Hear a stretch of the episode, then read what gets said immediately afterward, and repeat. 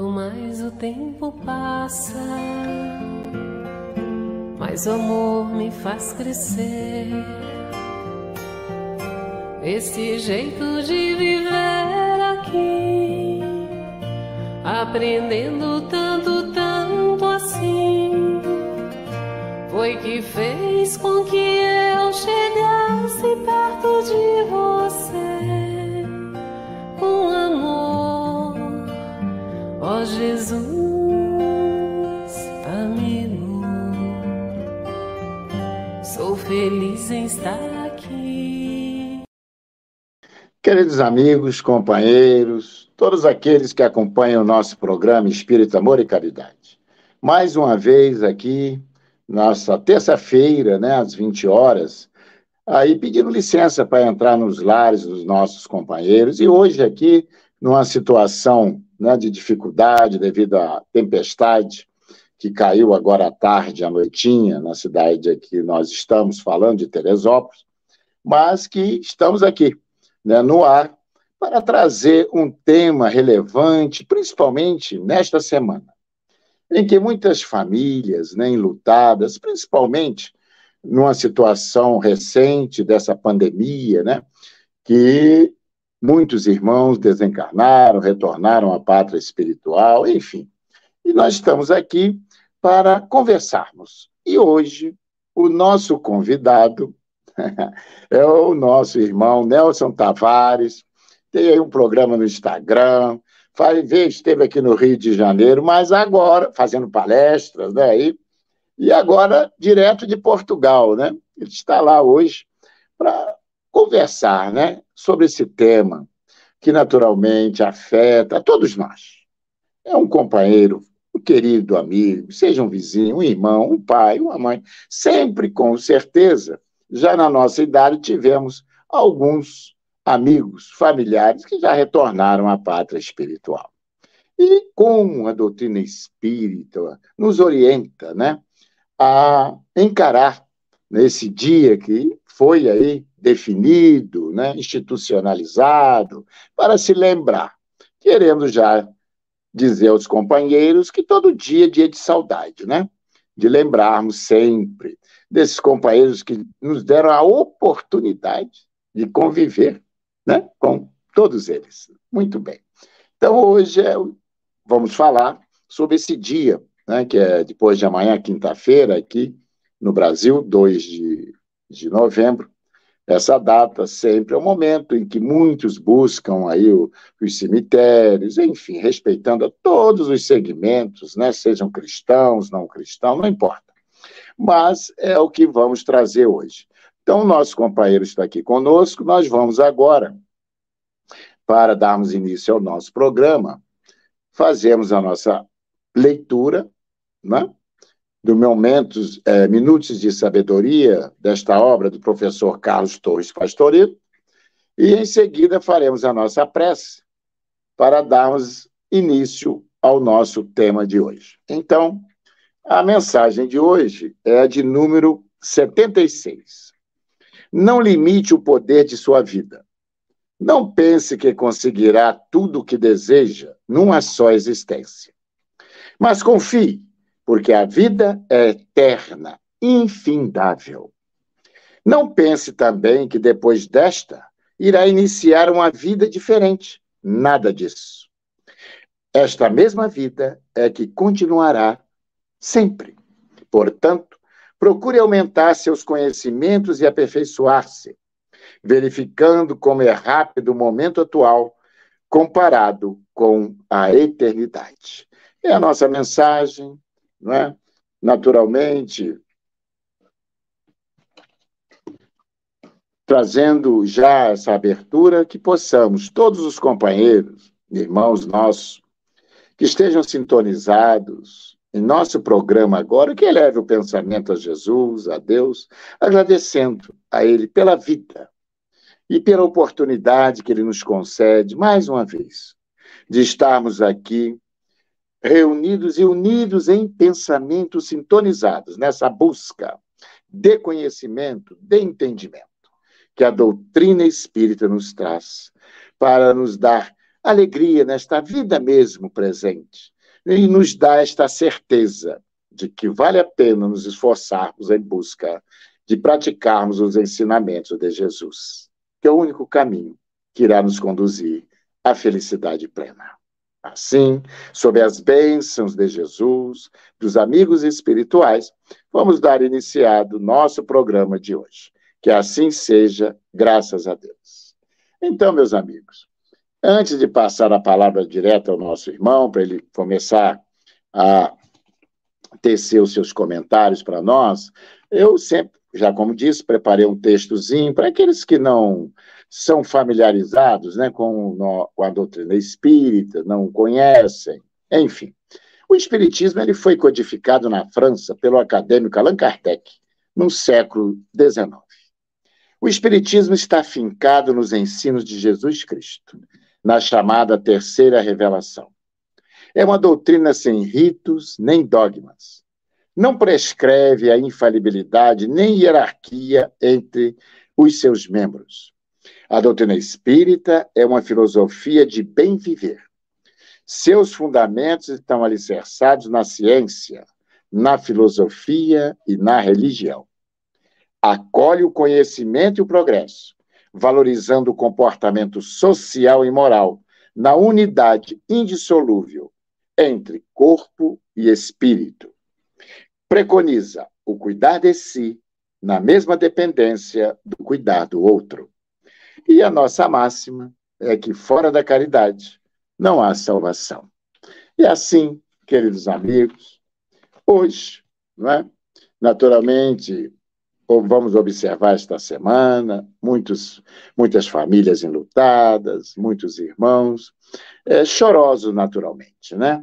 Mas momento também de ternura, de lembrança, agora há pouco eu comentei, né? Com carinho e amor por esses nossos irmãos que tiveram, e nós que nos deram a oportunidade de conviver com eles aqui e agora retornaram à pátria espiritual. Então, assim, eu passo, neste momento, a palavra ao nosso companheiro Nelson Tavares, para que possa passar para nós o que a doutrina nos esclarece e que traz para nós de consolo nesse dia que não é da tristeza, é da alegria, podemos dizer, é de ternura. É contigo, meu amigo Nelson. Boa noite a todos, boa noite, Juarez, boa noite a todos que estão conosco agora ao vivo. E para quem não está ao vivo, porque ficou preso na chuva, é isso. Depois do programa, boa noite, ou boa tarde, bom dia. Agora são oito e quinze aí no Brasil, aqui são onze e quinze já da noite, eu estou três horas adiantado, tá? De vocês. É, é, sabemos aí desse fuso horário aí. Deixa eu me apresentar aqui, eu me chamo Nelson Tavares, falo da Ilha da Madeira, em Portugal. Ilha da Madeira, para quem não conhece, vocês vão conhecer agora, é a ilha do Cristiano Ronaldo. Eu estou aqui um pouquinho, nós estamos aqui um pouquinho abaixo de Portugal continental, na costa africana. Eu me chamo Nelson Tavares, sou psicólogo, sou carioca, tive agora aí no mês passado, fui convidado para dar uma palestra ao vivo, mas corri dessa palestra e aí me pegaram, ainda bem que me pegaram aqui no online, então é uma alegria, já estou de volta aqui a casa, já está um pouquinho mais frio, estou aqui, ó, dá para ver o casaco, aí está esquentando e está esfriando, é o normal, o inverno está chegando.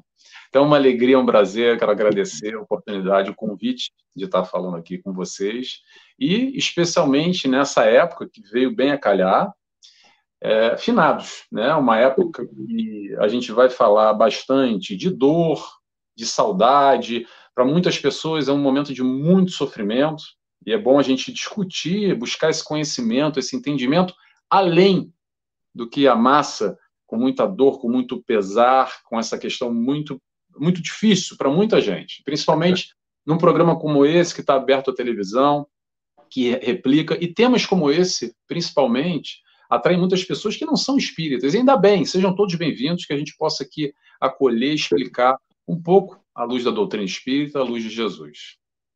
Muito bem. Então, meu amigo, é isso aí. Como eu, a doutrina espírita, então, encara, né, esse, essa semana, esse dia de consternação para todos nós, naturalmente, né, que, conforme eu já comentei, temos com certeza, um amigo, alguém que já retornou à pátria espiritual. Qual o entendimento da doutrina espírita? O que é que ela nos traz realmente de consolo nesse dia? Antes de eu começar a falar, eu já vou dar o spoiler aqui, tá? Para quem quer consultar Livro dos Espíritos, nós temos a pergunta entre a trezentos e vinte até a trezentos e vinte e nove, que está lá no capítulo seis, onde nos fala sobre comemoração dos mortos e funerais. Inclusive, se a gente tiver oportunidade aqui, eu vou ler duas questõezinhas, não vou ler agora, tá? Tá. Mas é para quem quer ter a referência e buscar um pouco mais desse conhecimento que a doutrina espírita nos esclarece sobre esse processo dos, do, de finados, né? Desse dia, essa comemoração. O que acontece que muitos de nós ainda, na, nessa nossa interpretação, nessa nossa, é, nessa nossa visualização somente como uma vida, como um corpo, de alguma forma a gente acredita que, não a gente, tá? Muitas pessoas, morreu, acabou. E a gente fica lá no cemitério, ou para quem é cremado. Mas com a doutrina espírita, a gente consegue entender que isso que nós vemos agora no espelho, essa personalidade, esse corpo físico, é somente uma vestimenta.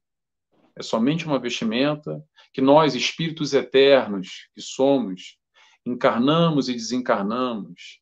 E cada vez que voltamos, vestimos uma vestimenta nova, um corpo novo. E assim a gente vai vivenciando as experiências que necessitamos de vivenciar nessa vestimenta. E daí deixamos ela.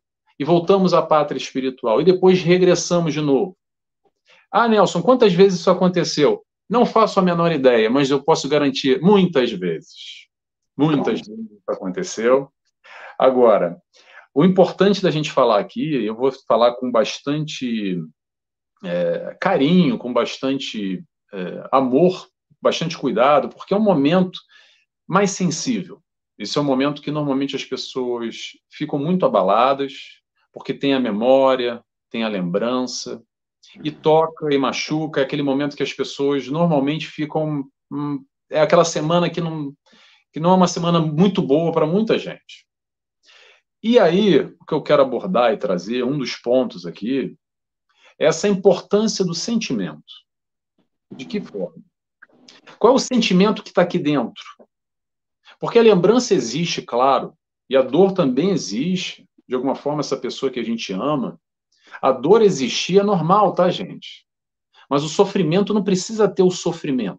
Vamos entender que dor é diferente de sofrimento. Nessa análise pessoal, olhar para si, quando nós lembramos desse ente querido, perceber o quanto isso está mexendo comigo na positiva ou na negativa. O que acontece muito aqui, em Portugal e aí no Brasil principalmente, eu vou falar desses dois eixos, é que nós temos aqui várias questões culturais e crenças muito fortes ainda, que esse dia da lembrança, o dia de finados, é um dia muito doloroso, com muito sofrimento e uma carga muito pesada. Mas olha, pessoal, deixa eu dizer uma coisa para vocês. Nem todo lugar do mundo é assim, tá? É. Tem dois lugares interessantes para a gente colocar aqui, como ilustração, para a gente entender a nossa caminhada e como a gente está se situando, conforme os nossos aprendizados sociais também. O Japão e o México, por exemplo, que comemoram também o Dia dos Mortos, em datas diferentes, é uma perspectiva completamente diferente. Porque eles sim lembram, mas lembram com alegria. Eles fazem um movimento, uma festa, com comida. Que comida? A comida que aquele ente querido gostava, com bebida, com não bebida alcoólica necessariamente, mas comida, bebida, com alegorias, com música, com fantasia. É um evento. Se transforma numa lembrança, mas não com essa tristeza, com essa carga negativa. Porque é possível, como o Juarez falou ainda há pouco, a gente relembrar daqueles nossos entes queridos que nós amamos muito, mas sem essa, essa coisa tão forte, tão pesada. Dá para ser alegre, ou dá para ser menos penoso. Dá para sentir a dor, mas sem esse sofrimento profundo. Eu gosto sempre de lembrar, nós espíritas, ou muitos de nós, quem tem a oportunidade, e vai para Paris, é engraçado, né? Porque, ah, não, a gente não tem essa coisa, mas o, o espírita adora ir para Paris, o ponto é Torre Eiffel lá, e ver os Arcos do Triunfo, e tem que passar lá no cemitério para ver o túmulo do Allan Kardec, e tirar aquela foto lá, aquela selfie, e para postar para todo mundo, enfim. Mas o que eu quero dizer, tem muita gente que gosta disso, isso é muito pessoal, tá, gente? Mas eu, o interessante é, imagino eu, eu nunca fui, tá? Mas imagino eu, que é nesse sentido da homenagem. É num sentido sem a dor. É uma lembrança bonita, uma lembrança interessante. É um momento que a gente, de alguma forma, para quem quer ir no cemitério, ir de encontro com um ente querido, por exemplo, é esse questionamento, como é que está a minha vibração? Como é que está o meu sentimento? Será que eu estou indo para homenagear ou estou indo com uma carga muito pesada que vai fazer mal para mim e Sim. também mal para esse espírito que está desencarnado muitas vezes e vai acolher todo esse nosso sofrimento, que não ajuda também, pessoal, tá? Não ajuda, é importante a gente lembrar disso, porque o laço já foi desligado, e esse espírito que, que segue na pátria espiritual tem que seguir o caminho dele.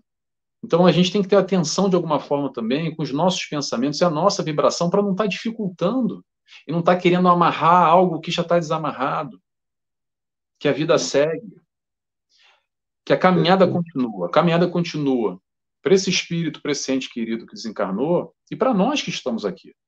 Não foi à toa, é o momento dele, é o momento dela. E é normal, pessoal, outra coisa que eu quero dizer para comentar aqui também, a história do luto, tá?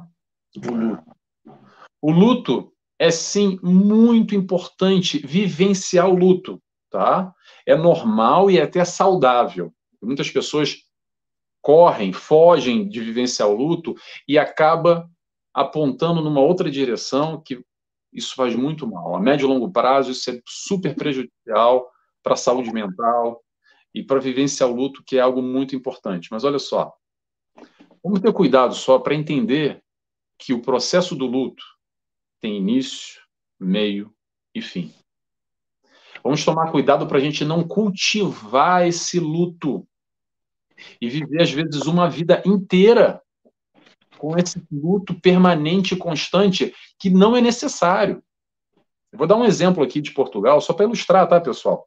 Porque eu acredito que aqui, pelo menos a minha percepção, se vivencia isso até de uma forma muito mais intensa, até que no Brasil.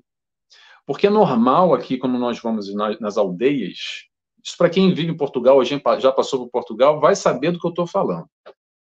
De, de nós percebemos algumas senhoras vestidas de preto, todas de preto, por completo, da cabeça aos pés, porque o marido morreu, o marido desencarnou.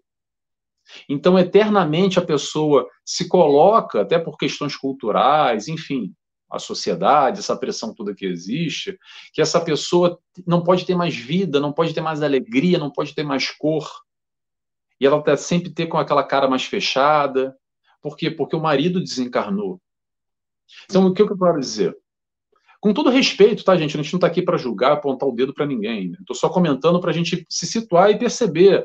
Como é que nós... É uma cultura, né, Nelson? É uma cultura, né? Podemos dizer assim. Exatamente. Já é uma tradição, aquilo vai passando, né?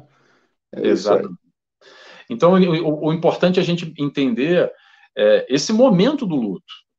Porque também, se a gente não prestar atenção, às vezes a gente fica alimentando, fomentando, dando continuidade num processo que sim é doloroso, e devemos passar todos pelo processo do luto, mais ou menos demorado. Mas vou repetir, tem início, tem meio e tem fim. Uma das grandes dificuldades que todos nós temos, seres humanos, com tudo, não só com ente querido, tá, pessoal? É a tal da história do apego. Ei, como é fácil se apegar. É verdade. É fácil se apegar demais. Eu até faço, vou fazer uma brincadeira antes aqui, só para descontrair um pouco o ambiente. É o seguinte, eu adoro café, Juarez, e fico já pensando, meu Deus do céu, quando eu desencarnar, que eu sei que não tem café do lado de lá, como é que vai ser essa história? Mas eu me consolo de uma forma, qual é? Eu nasci, não tinha café, eu adquiri, me apeguei ao café, porque é gostoso e que me diz muita coisa. Eu vou desfrutar desse café. Mas já, já vou ter que abrir mão desse café também. Então, brincando, não vou comparar aqui ente querido com café, tá, gente? É só uma brincadeira.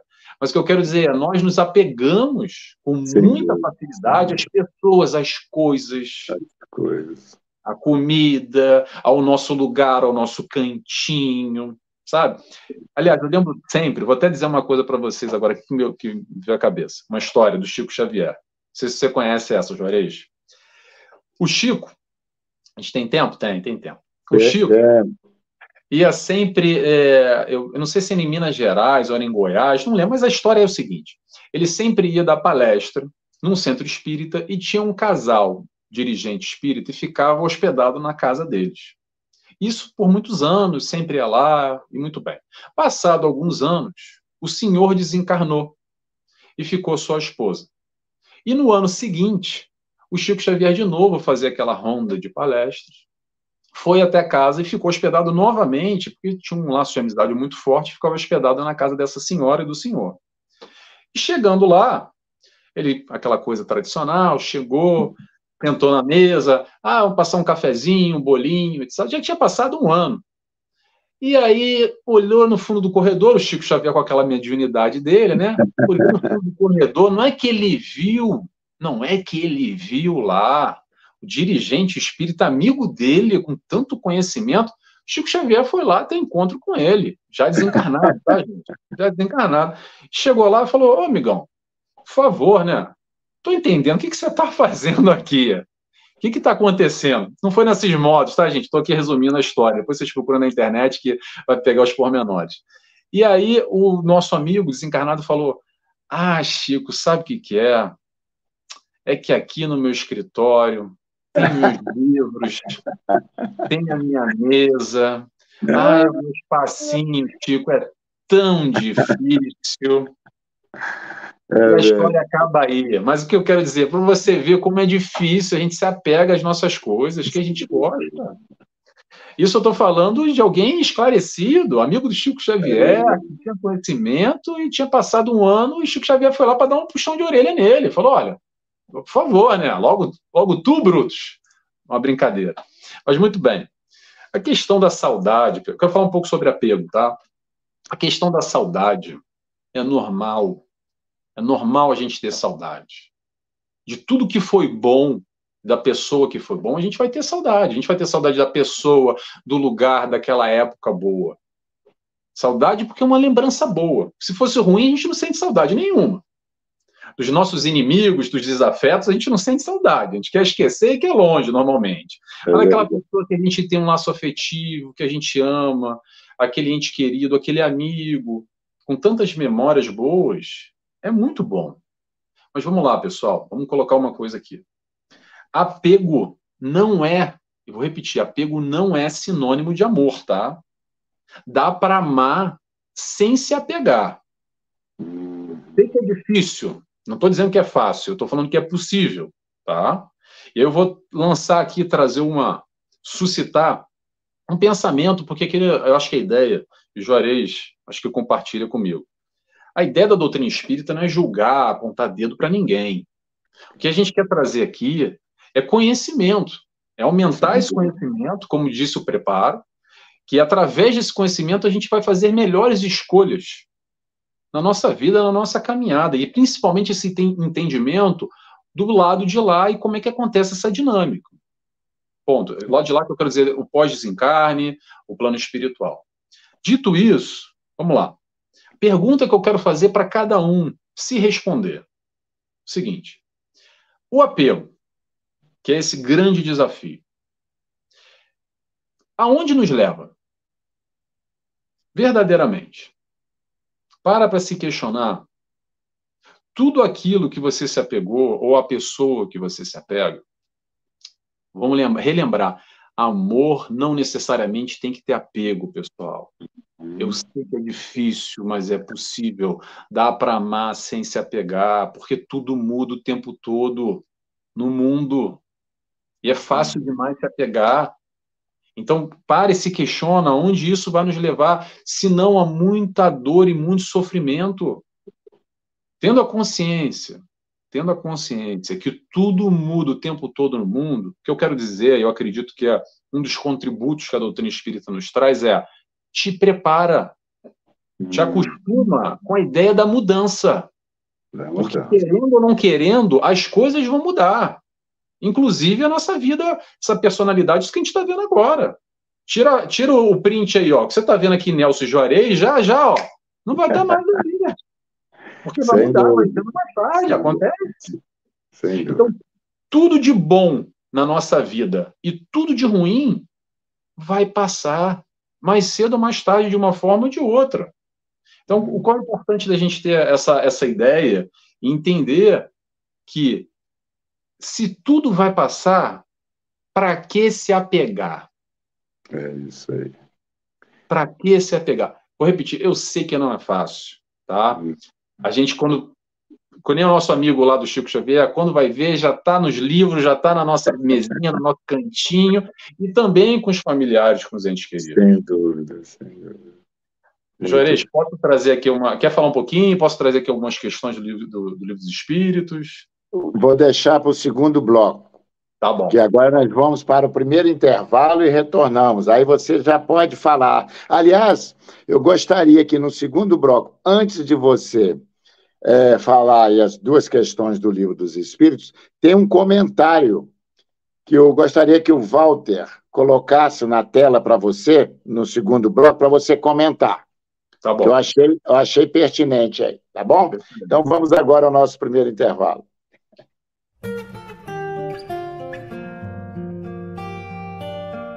Restaurante Tempero da Serra Self-Service. Cardápio variado todos os dias. Massas nas quartas, quintas e sábados feijoada e nas sextas peixe e ainda salada com produtos do dia. E aquela sobremesa. Deguste em espaço amplo e aconchegante.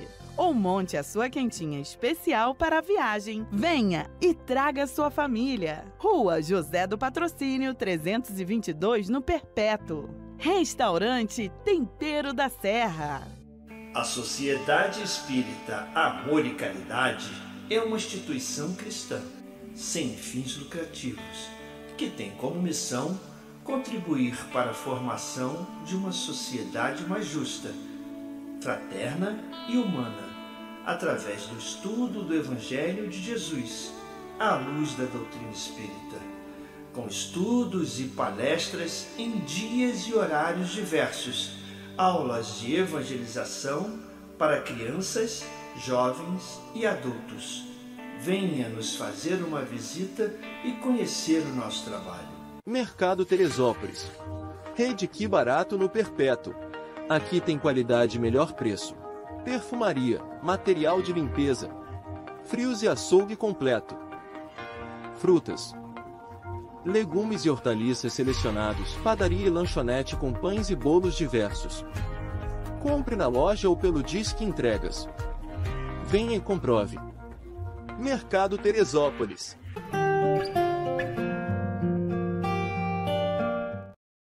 Assim, queridos amigos, retornando aí ao nosso segundo momento, né, do nosso programa, eu aí devolvo aí a palavra ao Nelson, pedindo ao Walter que coloque aí, Walter, na tela o comentário, me parece que foi da, da Ana, se eu não me engano. Isso. Pra, tá aparecendo aí, ô, ô Nelson, para você? Tá, mas se você puder ler, eu agradeço que eu tô com o celular tá pequenininho. Tá bom, eu vou ler. É, é da Ana G. Ela botou assim, mas acho que o luto é importante. Não adianta fingir que nada aconteceu, ponto. Conheço pessoas que negam a realidade da situação. Ana, perfeito. Eu assino embaixo. E como, eu não, acho que eu não, não falei antes no início, como psicólogo, é, eu posso também corroborar com isso, tá? De alguma forma. Porque o que, que acontece? Não viver a realidade como ela é, a gente vai oprimindo, reprimindo sentimentos que têm que ser vividos. Viver essa dor, viver a perda, é importantíssimo. Então, vivenciar o luto é essencial, é primordial, eu diria. É necessário até não escamotear, não fugir de todo esse conteúdo que está mexendo aqui dentro. Porque se a gente ama, vai doer, vai bater, e é claro que a gente vai sentir falta. E o primeiro momento é o momento de maior choque ou menor choque, de acordo com o nosso preparo, de acordo com do tipo de desencarne que foi, se é um desencarne gradual, com uma idade avançada, onde a pessoa está doente, os laços aos poucos, nós vamos, de alguma forma, os familiares, os entes queridos vão se acostumando. Agora, quando é um jovem que abruptamente perde a vida num acidente, algo que choca muito, uma violência, normalmente é mais complicado ainda. Mas de uma forma ou de outra, Ana, tem que ser vivido, sem dúvida alguma, esse momento de luto, tá? Não adianta fugir, gente, porque só vai piorar a situação. Você coloca numa gaveta aqui dentro, achando que resolveu o tapete, o, o problema, botou debaixo do tapete, mas, na verdade, aparece lá na frente de uma outra forma e pode ser um problema maior ainda. Então, sim, o luto é, é recomendável vivenciar, de, de, sem dúvida alguma. Mas, o Walter, coloca aí novamente o, o comentário da Ana, ela para me ler para ele aqui. A Ana voltou assim, mas acho que... O, não é isso. Meu pai faleceu há um ano. É a Ana que volta a dizer. Bem difícil. Seis meses depois, eu tive um encontro com ele. Disse que no começo tinha sido só dor, mas que estava tudo bem. Naturalmente, a nossa companheira, pelo, pelo comentário dela, da Ana, ela é espírita, né? Provavelmente, Ana, que bom se você encontrou com ele em desdobramento, foi um reencontro através do, do período do sono, enfim, não sei como é que você teve esse reencontro com ele, mas o mais importante que eu quero salientar aqui é exatamente é, esse, esse encontro com ele, que ele disse que está tudo bem, que o começo foi complicado, sim, sem dúvida alguma, e muitas vezes é complicado para os dois lados, tá? Não é só para nós aqui que ficamos, para aquele que vai também, é um período, às vezes, muito confuso, de muita perturbação. Não, não todos os casos, tá, gente? Não, é, não dá para generalizar, são, é caso a caso, depende muito do conhecimento, depende muito do processo do desencarne, mas que bom, Ana, que bom que você teve esse reencontro, de alguma forma parece que, me parece pelo seu comentário, que tirou um peso, de repente, que você estava vivenciando de alguma maneira, né? Muito bem. Posso ler aqui as perguntas, Juarez? Pode, sim. Ah, tem mais não, tem, temos uma pergunta. Maria Henriques tem outra pergunta. Aqui de Portugal, é, ela. É, é. Será que aos espíritas será mais fácil fazer o luto e diminuir a saudade? Olha, Maria, essa pergunta é aquela pergunta que vale um milhão, tá? É uma pergunta difícil de responder, porque, vamos lá, vou dar minha opinião, tá? É um processo de foro íntimo, é um processo muito individual. O que eu acredito, o que eu acredito, para qualquer coisa na vida, e não é diferente sobre essa, esse processo da morte, do desencarne, e tudo que a doutrina espírita nos traz de conhecimento. E essa é a palavra, conhecimento. Conhecimento é luz. Conhecer a verdade e ela vos libertará. O que, que isso quer dizer? É mais fácil, é mais fácil lidar com um quarto com a luz acesa do que um quarto com a luz apagada. Então, o que, que eu quero dizer aqui? Se a gente vai para uma casa que a gente não faz a menor ideia, literalmente, fazendo uma analogia, e tem lá, entra aí no quarto, um quarto num breu total, eu não sei se na minha frente tem uma cadeira que eu vou bater, se tem um buraco, se tem um cachorro, se tem um, um lustre, um poste. Agora, se eu acendo a luz antes e consigo vislumbrar aquele quarto, é mais fácil me locomover. Mas não quer dizer que não vai ser mais, não, não quer dizer que não vai ser difícil também. Então, essa vivência de foro íntimo é muito complicado. Eu acredito que, sem dúvida nenhuma, ajuda. Piorar não vai piorar. O conhecimento, no mínimo, vai nos, nos trazer essa luz, esse entendimento das coisas como eles são, e principalmente quem é médium, e tem um acesso, contato com o plano espiritual e vivencia aqui, ainda eu acredito que é um privilégio extra, porque é tem a oportunidade já de estar aqui e ver as coisas tal e qual como são. Então, Maria, tentando responder a sua pergunta, não sei, eu acredito que sim, mas eu acho que é de foro íntimo e, e sem dúvida alguma, esse conhecimento, essa luz que a doutrina espírita nos traz, pode nos auxiliar muito. Agora, se vai auxiliar ou não, aí é, é algo muito pessoal. É, o conhecimento da doutrina espírita nos liberta, de uma certa maneira, né? Do apego, que deveria, pelo menos, né? A gente se, se libertar. E traz a certeza, né, meu amigo? Você falou da mediunidade, né? Milhares de obras aí trazendo, porque tem uns que dizem assim, ah, aqueles que morreram não voltaram para dizer, é uma ignorância, né? Nós até respeitamos, mas que, na realidade, nós temos milhares de obras. Só o Chico, que você citou aí, não é? Tem mais, quase quinhentas obras aí. E, enfim, médios, atuantes, não só no Brasil, em Portugal, né? E, enfim, e, e em todos os lugares. A mediunidade é inerente ao ser humano, pertence, né? O cara nasce, reencarna com essa capacidade naturalmente graduada, de acordo com as tarefas e os compromissos assumidos na espiritualidade de cada um, ao reencarnarmos, né? E então, eu acho que você bateu muito certinho aí, é na base do conhecimento. O médium mais do que nunca, porque ele lida diariamente com o mundo espiritual. Eu, por exemplo, já sou aí há quarenta e cinco anos na área da mediunidade. Aos onze anos eu comecei a ver e ouvir espíritos, a conversar com eles. Então, é a certeza. Então, ela nos traz essa certeza absoluta. Naturalmente, meus pais ainda, por exemplo, estão aqui pertinho, eu cuido deles. Um, meu pai está com noventa e dois, minha mãe com oitenta e sete, é claro. Eu vou desencarnar, vou sentir. Se eu vou chorar, vou chorar, sim, vou sentir. É a dor do contato, da convivência, da saudade. Mas sabendo, conservando a certeza do reencontro, que é certo. Não é verdade? E, e orando, né, sintonizando bem, vibrando, para que eles estejam bem. Né? Que quando eu, quando eu chegar, que eles me recebam. Não sei nem se terei condições, né, de ser recebido por eles. Mas, enfim, é isto. Então, a questão de ser espírita é o que ele falou. É um, é um, é um sentimento individual, cada um vai sentir de uma maneira, é claro, né? Mas o conhecimento espírita nos dá esse consolo, essa calma, essa serenidade, né, de encarar esse momento, que é difícil, conforme o Nelson falou, para todos nós. Estou citando aqui para todos nós, para todos nós, espíritas, não espíritas, ateus, não importa.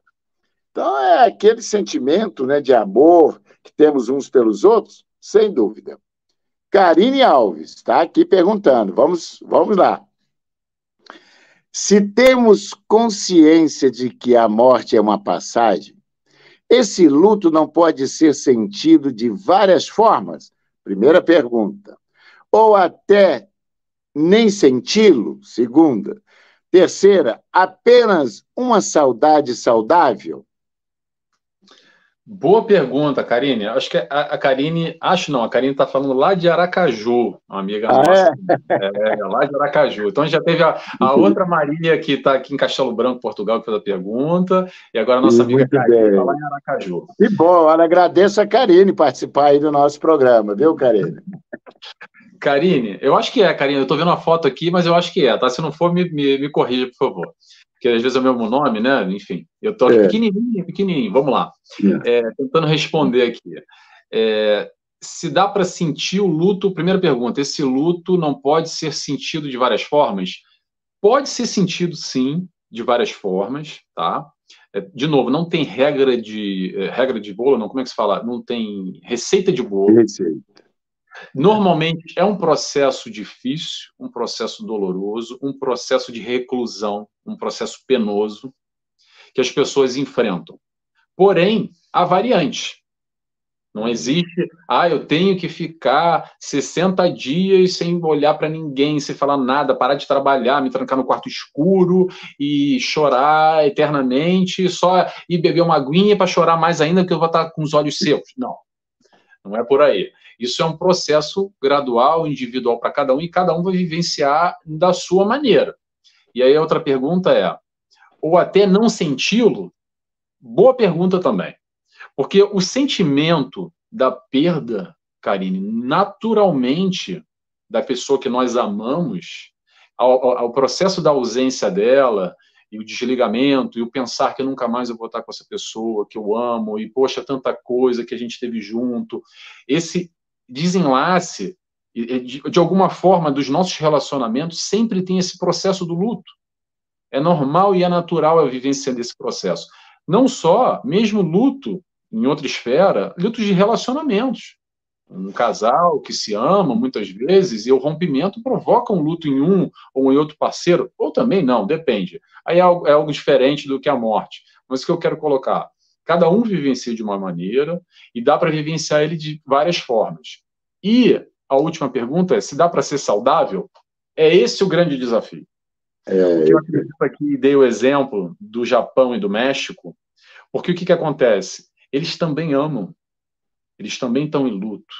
Existe a dor, mas consegue se configurar de uma maneira muito mais alegre, uma maneira, de certa forma, gostosa, um reencontro, é uma festa, é uma celebração, vamos homenagear. Então, o fulano gostava de feijoada. Pô, vamos fazer aquela feijoada completa, vai todo mundo comer. Ele gostava de escutar aquela música, vamos botar aquela música.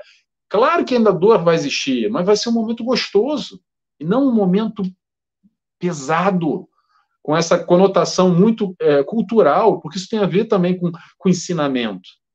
Por isso que eu até trouxe Portugal, que eu, a minha impressão, pelo menos, que eu tenho, vivendo aqui uhum. já há alguns anos, é que, principalmente na aldeia, né, algumas senhoras e tal, se vive isso para o resto da vida. O luto uhum. tem que ser vivido para o resto da vida. E aí, aproveitando já o gancho dessa pergunta que a Karine fez, eu queria comentar uma outra coisa, que acontece muito também, nessa história do, do finados, do luto, da morte, do desencarne em geral, é a história da pressão social. Pressão social. Pressão social é o seguinte, tem as normas de etiqueta, porque tem gente que não gosta e não quer ir para o cemitério, tá? E eu conheço gente assim, posso compartilhar, mas aí sabe o que acontece? O que, que os outros vão pensar? Porque eu fui lá e não levei as velas e as flores no cemitério, e a pessoa se sente obrigada, ela já não não está mais ali naquela, mas aí, poxa, o familiar vai, ficar, vai achar que eu, que eu não amo, de olhando feio, o que, que o outro vai pensar, como assim? Porque a fulana tem que chorar, mas tem que chorar muito, que aquela ali chorou pouco. Ela chorou pouco, ela, ela se amasse mesmo, deveria chorar mais. Então essa pressão social muitas vezes existe, para não dizer, depende, né, cada contexto social onde cada um vive, e é uma realidade. E aí, pessoal, eu quero trazer uma coisa para vocês. Não é porque é morte e desencarne não, tá? É o seguinte, querer agradar os outros é perda de tempo. Se é para agradar alguém, agrade a você, porque sempre, vou repetir, sempre, sempre, sempre vai ter alguém para opinar na vida alheia, para dizer, para te julgar, para apontar o dedo. Mais uma coisa, te acostuma, te acostuma com o dedo em rixa, tá? Aquela velha máxima, nem Jesus agradou a todos, e é verdade. É verdade. Então essa história de opinião alheia é uma libertação, quando nós conseguimos viver a vida com as nossas crenças, com aquilo que a gente acredita, com o nosso sentimento, independente do que o outro vai achar ou vai pensar. Ele tem todo o direito, isso é problema dele. Eu vou viver a minha problemática, a minha vida. Porque senão, Juarez, sabe o que acontece? Muitos de nós passamos a vida inteira gastando uma energia que nem um cachorro correndo atrás do rabo. É verdade, é verdade. Sabe, o tempo inteiro querendo agradar os outros e, e, e preocupado com o que o outro vai pensar, mas como assim? E agora? E como é que tem que ser? Então essa é uma libertação, tá? Quando a gente consegue, de alguma forma, é, fazer o que a gente acredita que tem que ser feito. Tem mais uma pergunta aí, Juarez? Tem um comentário da Ana, novamente, que ela diz que uma forma bacana, né, de se sentir menos mal é saber que o nosso ente vai encontrar do lado de lá familiares queridos para ele. Não estará sozinho. Aliás, nunca estaremos sós, né? Essa é a grande realidade. Para nós espíritas, né, Ana, que o, o, o, o Nelson Tavares, eu diria que é mais compreensível esse momento. O nosso amigo usou o termo que a maioria usa e não devemos usar, perda. Ninguém perde. aquilo que não possui. Nós não somos donos de ninguém. Somos todos de Deus. Nessa estrada longa, de, essa ideia de perda, isso toca muito. Dá, dá, dá assim a entender que nós não, justamente esse comentário que você fez, estaremos mais com, essa, com essas pessoas, com esses irmãos nossos, que tivemos nesse cenário, nessa encarnação, como pai, como mãe, como irmão, como filho. Por isso que nós, espíritas, nós não temos o hábito, o costume de visitar cemitérios, porque nós sabemos que os nossos queridos mortos vivem, e não vivem ali. Os que estão ali ainda estão apegados, conforme diz o companheiro, presos ainda a esse estado vibracional aqui da matéria, por algum interesse, por alguma preocupação material. Não é verdade? Então, na realidade, nós não perdemos nada, nem de material e nem afetivo, nem de amor afetivo. Aí tem outra, Karine Alves. Joris, deixa eu só, deixa eu só comentar uma, uma coisa que você falou interessante, rapidamente, antes de ler a Karine. Olha que interessante. Quando a gente pensa que está perdendo algo, já demonstra o apego que a gente tem. Porque, olha só, eu, eu tenho essa caneta aqui, essa caneta é minha. Então, eu perdi a minha caneta, porque é meu. E eu me apeguei a essa caneta. E, na verdade, foi o que você falou. O processo, e vamos lá, seguindo agora só o comentário do cemitério, né? É, quem é. nós amamos e foi embora, já não está mais ali há muito tempo. Verdade. verdade. E está ali o resto carnal, a vestimenta que foi utilizada. E esse local, infelizmente, que acontece principalmente quem é médium, muitos, muitos médios têm que passar longe, bem longe. Porque, infelizmente, há muitos espíritos em perturbação. Não estou dizendo que o seu ente querido esteja em perturbação. Mas há Sim. muitos espíritos ligados ao corpo, àquele, àquela vestimenta, ao corpo, ou ainda não compreenderam. Então, o ambiente cemitério não é um ambiente muito legal. Agora, calma. No menos estou dizendo isso para o pessoal falar, ah, então não vou mais no cemitério por causa disso. Não. É importante, pessoal, cada um, de novo, com conhecimento, a doutrina espírita não vai nunca falar, você deve fazer isso, você deve fazer aquilo. É esclarecimento. É esse conhecimento para a gente entender. Mas eu, eu acho que o mais importante, é, é, Juarez, é a ideia que se for para o cemitério, vai com intuito, com bom coração, com uma boa vibração, querendo homenagear aquele ente querido. Se você tem essa, essa, esse hábito, isso é muito pessoal, né? Claro, claro. Esse hábito, e gosta, e, e quer cultivar, quer levar a florzinha, quer acender uma vela, mas vai com o coração leve. Sim. Vai com ânimo bom, vai vibrando, entra em oração, principalmente. É a oração que nos liga, a oração por esse ente querido. Já, já, se tiver tempo, eu vou ler aqui as perguntas, mas vamos continuar respondendo aí o pessoal ao vivo. Vamos lá. Ô, Walter, coloca aí a... novamente o, o comentário. O último aí, aí, da Karine Alves. O meu luto não é pela partida dos meus. Me sinto feliz por eles já terem retornado. O que me marcou foi o processo de morte deles. Aí deve ter sido um processo, né? Talvez de uma enfermidade dolorosa, enfim, aí eu não sei a colocação, Nelson, mas aí você responde aí. Karine, é aquilo que eu acho que eu comentei é, de antemão.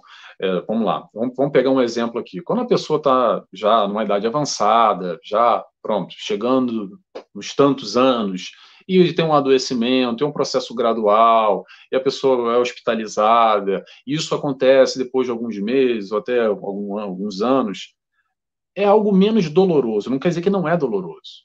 Agora, numa atrocidade, numa violência, um assalto, um acidente de carro, um, uma briga de casal e um mata o outro, alguma coisa. Aí, normalmente, é algo que choca muito, que marca muito, e cria feridas ali nesse processo do desencarne, da morte desse ente querido, além do luto.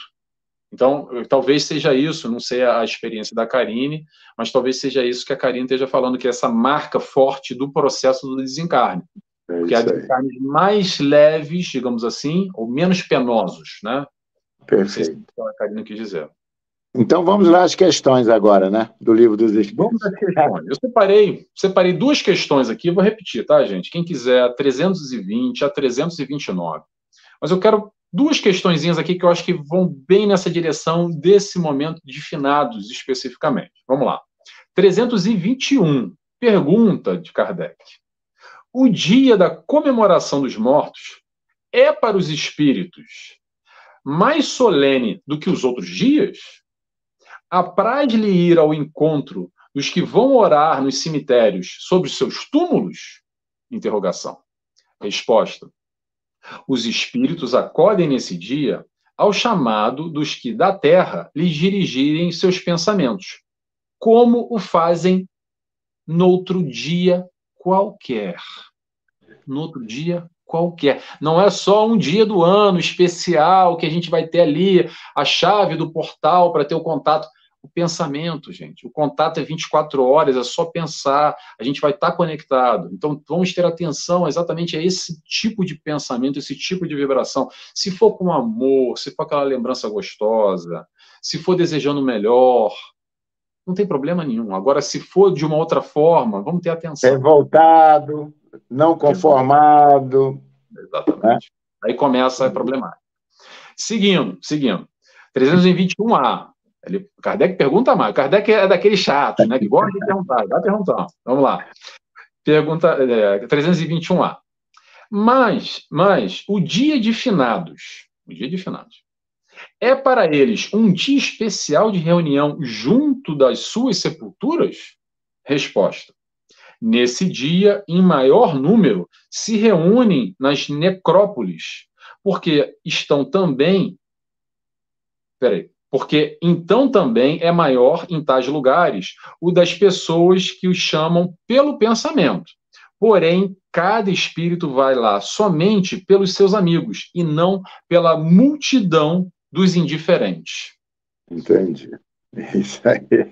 O que conecta é exatamente o amor, é o sentimento e não essa coisa social que acontece muito. E tem muitos que estão ali porque sim, tem... Sim.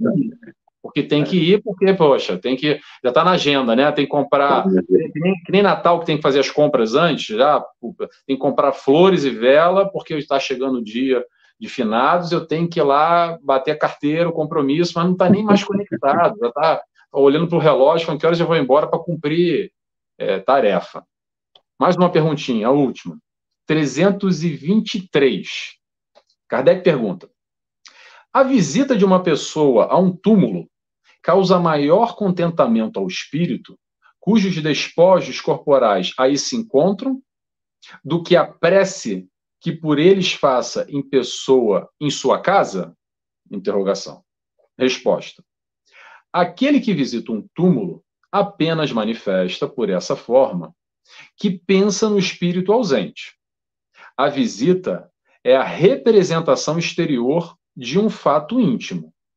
Já dissemos que a prece é já dissemos que a prece é que santifica o ato da rememoração. Nada importa o lugar, desde que é feita com o coração. Muito então, bom. Aí, aí, aí é o segredo. Não importa o lugar, né, meu amigo? Exatamente. Você falou, já comentou lá no primeiro bloco, o coração tem que estar participando. Tem que participar. O mais importante disso tudo, pessoal, não é o ato exterior. No uhum. dia que o nosso ente querido desencarnou, então tem que ir lá. No dia, é, agora, de finados que eu tenho que ir lá, naquele dia tal. O dia, todo dia, toda hora.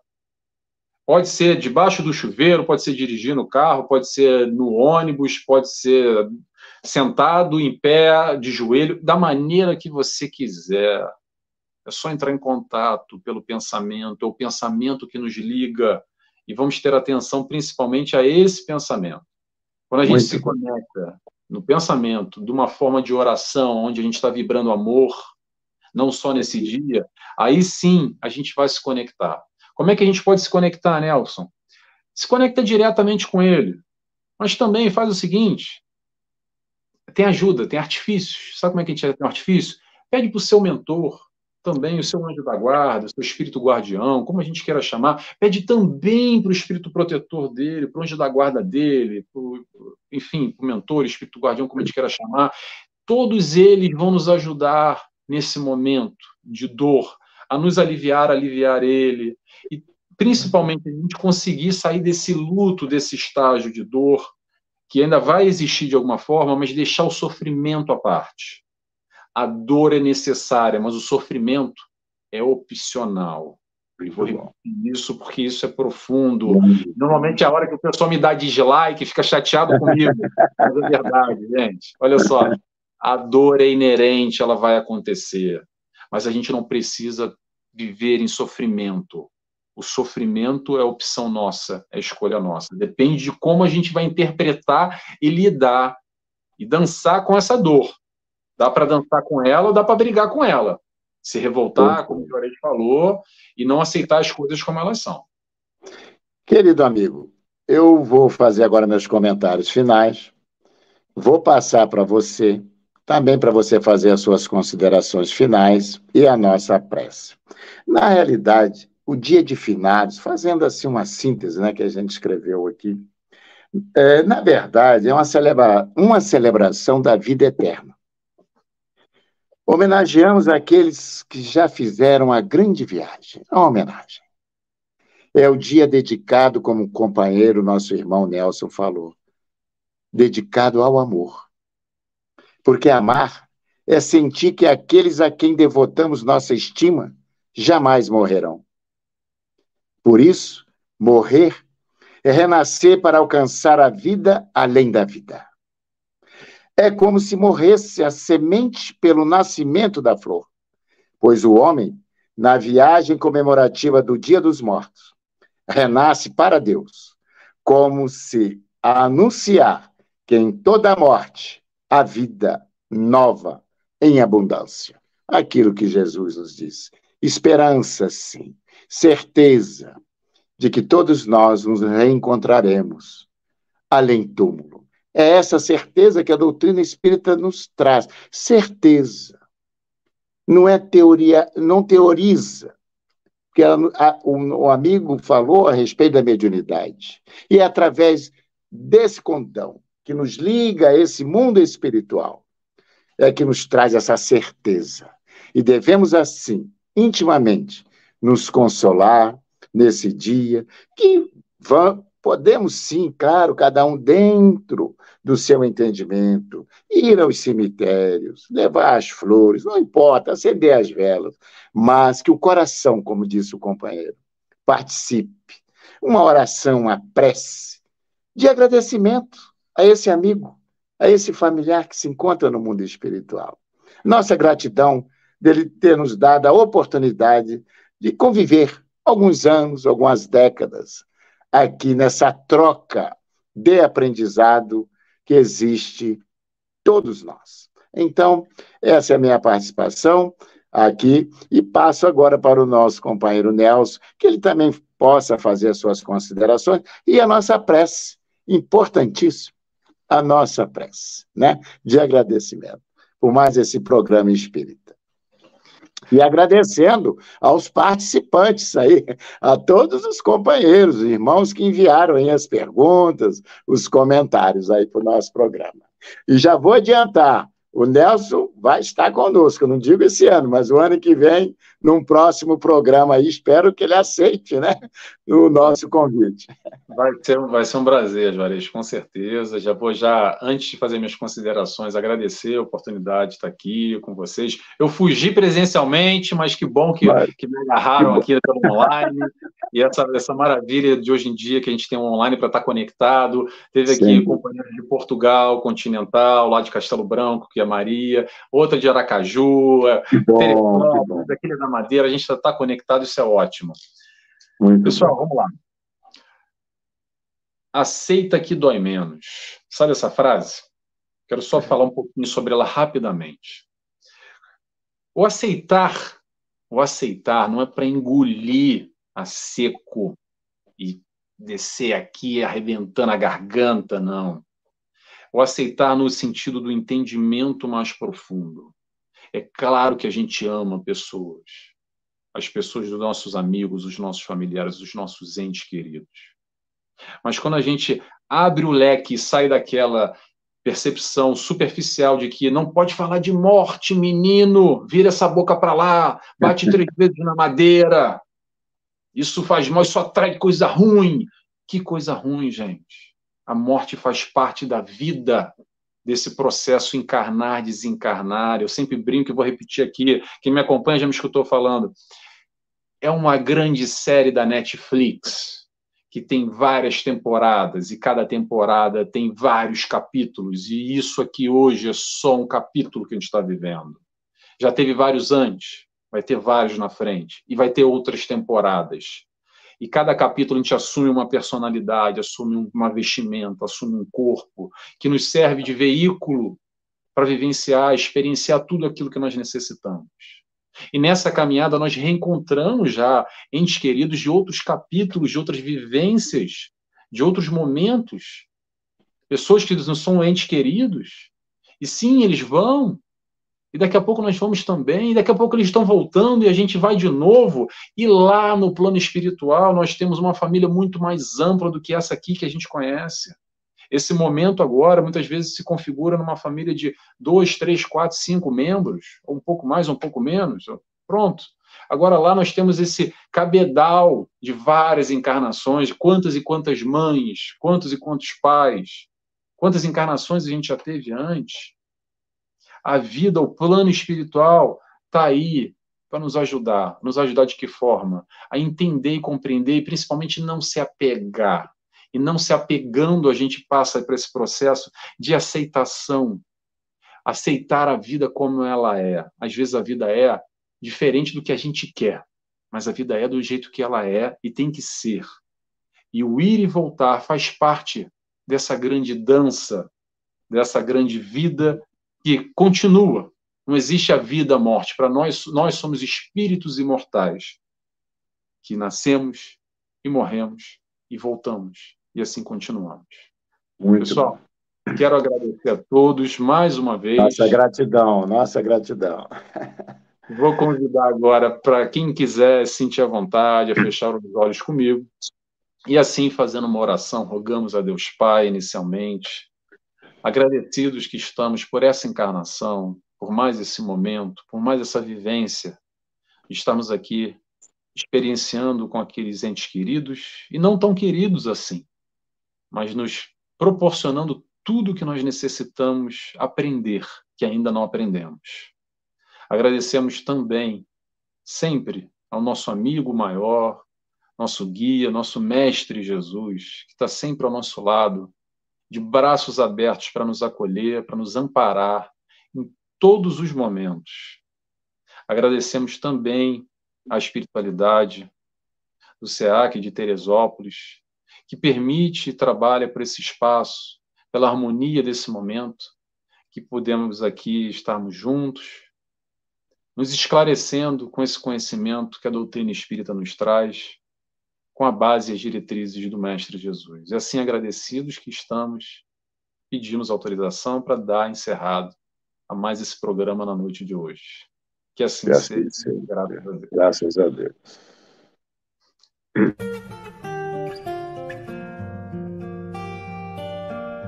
Quanto mais o tempo passa, mais o amor me faz crescer.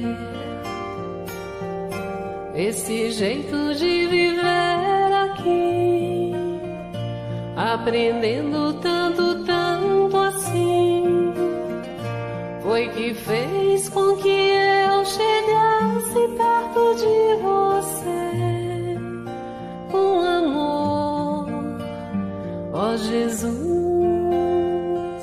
amigo, sou feliz em estar aqui.